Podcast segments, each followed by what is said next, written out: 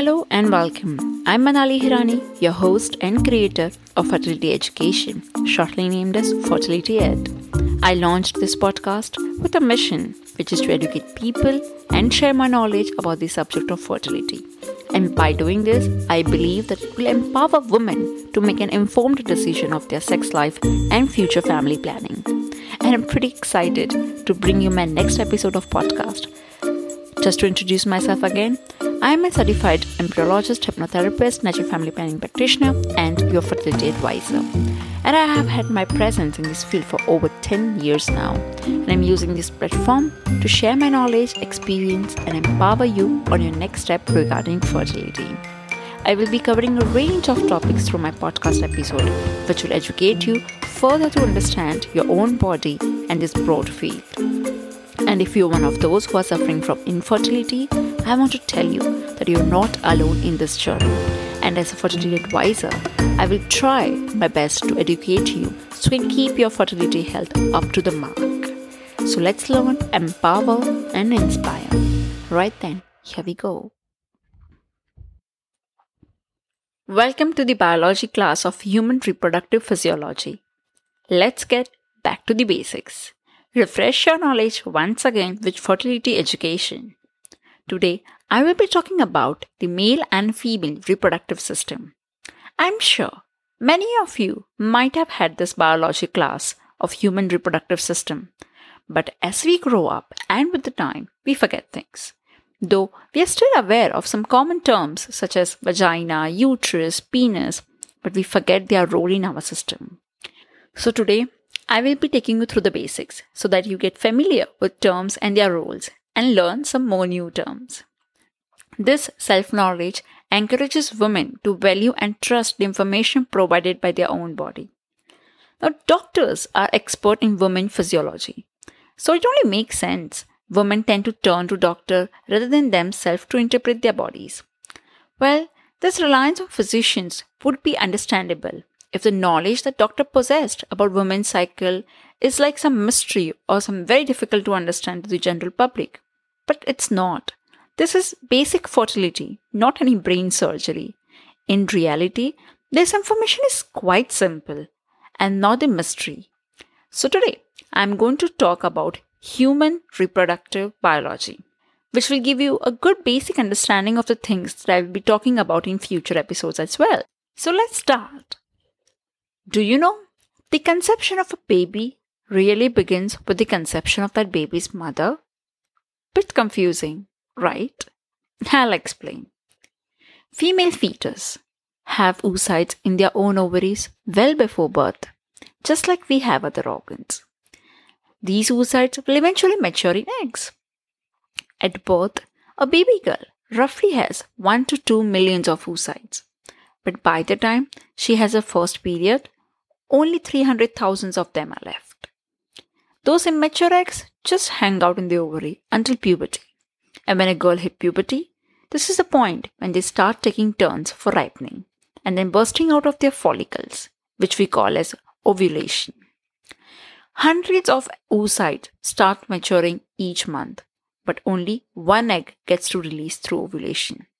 Rest of them are reabsorbed by the body.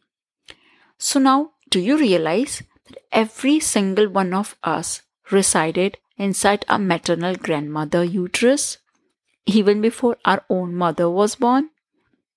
And this is not case with male fetus. Male fetus in which sperms are more like about short term.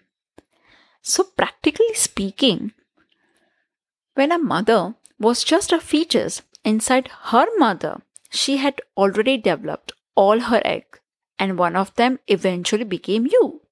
And if one day you are lucky enough to get pregnant with a girl, imagine being able to look down at your belly and ponder the fact that you are carrying a physical part of your future grandchildren inside you. Isn't this interesting? Now, this is the major difference between male and female anatomy pertains to when the sex cells are developed.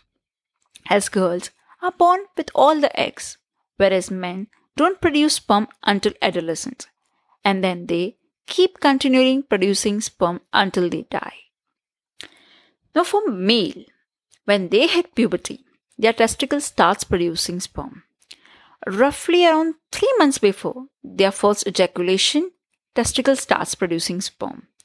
Every single day, millions of sperms are produced. Every single minute, roughly 5,000 sperms are produced. It only takes 48 hours to produce sperm, and then another two weeks for them to get mature and store in testicles until they are called for ejaculation.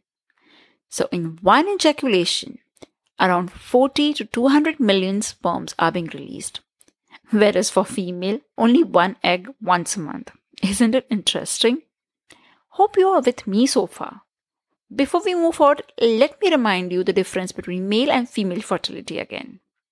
Male are fertile all the time since we know sperm is a daily basis, whereas a female is fertile only a few days per cycle, since an egg is released only once a cycle and that too at a specific time. Male do not develop any sperm until puberty, whereas female is born with all the eggs they will ever have, which makes male fertile from puberty until death, where female is only fertile from puberty until menopause, which is around the age of 50. I hope you're with me so far. Not all, but most women do have a little bit of idea of the exact anatomy of their reproductive system, if not in detail at least. However, let me talk through it. The female reproductive system is composed of two ovaries, right and left, where eggs are being produced. From each ovary runs a tube called fallopian tube. This opens into the cavity of the uterus, and the lower end of the uterus is known as cervix, which further opens into the vagina. I hope you're getting it so far. Okay, let me repeat. The female reproductive system is composed of two ovaries, right and left, where eggs are being produced. From each ovary runs a tube called fallopian tube, which opens into the cavity of the uterus. And the lower end of the uterus is known as cervix, which opens into the vagina. Now, after ovulation, when egg is released from the ovary, it is picked up by fallopian tube, and then it reaches to uterus where fetus developed, if there is a pregnancy. And for the pregnancy, the timing should be right. Like an egg is on its way down a fallopian tube, sperms are swimming up, and whichever wins the race and has all required skills gets to fertilize with the egg. This will happen within a few hours of ovulation, if it has to happen. This union of egg and sperm creates embryo. By the time they reach from the fallopian tube to the uterus and nestles down in the thick lining of uterus, which is called as endometrium, which will nourish its development. All through this process, the sperm, the egg, the embryo, all of them are created to a dancing tune of a cascade of hormones. I hope you're getting it so far and not overwhelmed with all the information that I'm giving right now. Moving forward, the uterus is a pear shaped organ with a thick muscular wall, which has a capability of expanding five times its normal size to accommodate a growing baby in pregnancy and during childbirth. The muscular portion must generate enough force to push infant out their birth canal. And then it takes around 45 days to get back to its normal size and shape. How amazing things our body can do. Wow. Then the cavity of uterus has a lining known as endometrium.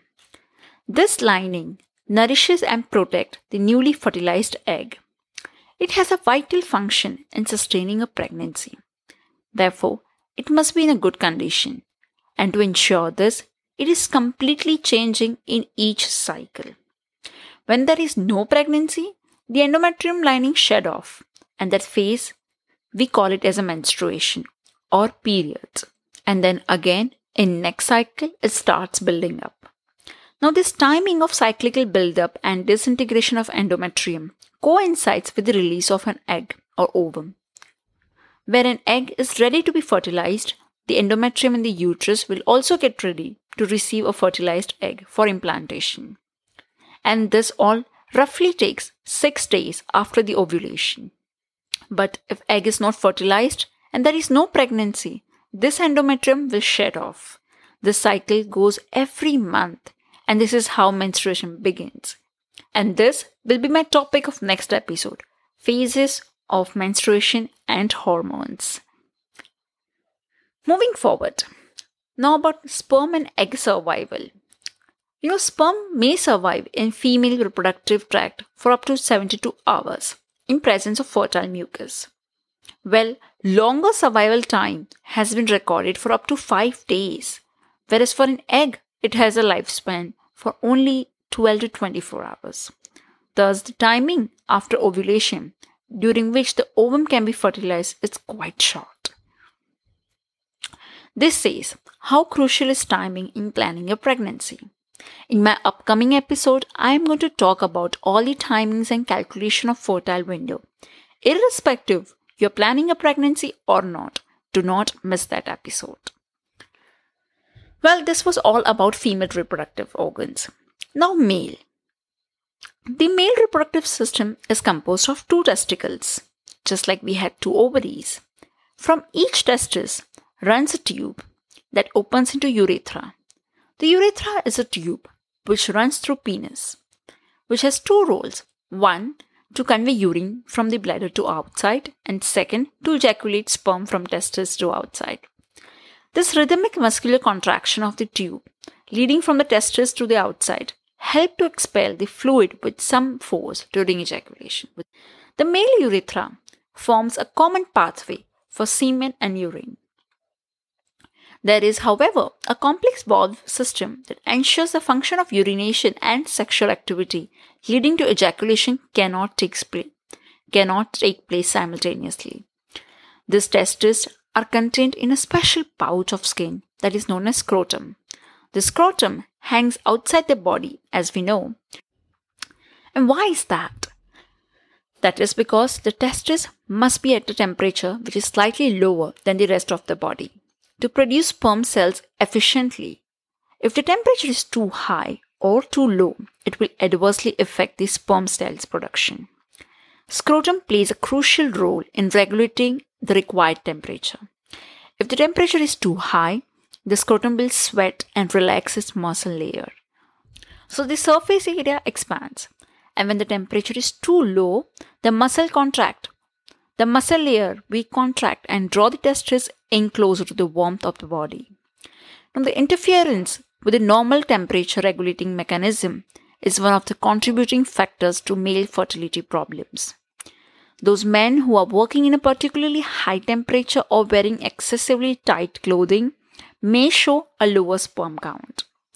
Sperms are produced in testes. At ejaculation, sperms are propelled from the tube into the urethra where they join seminal fluid.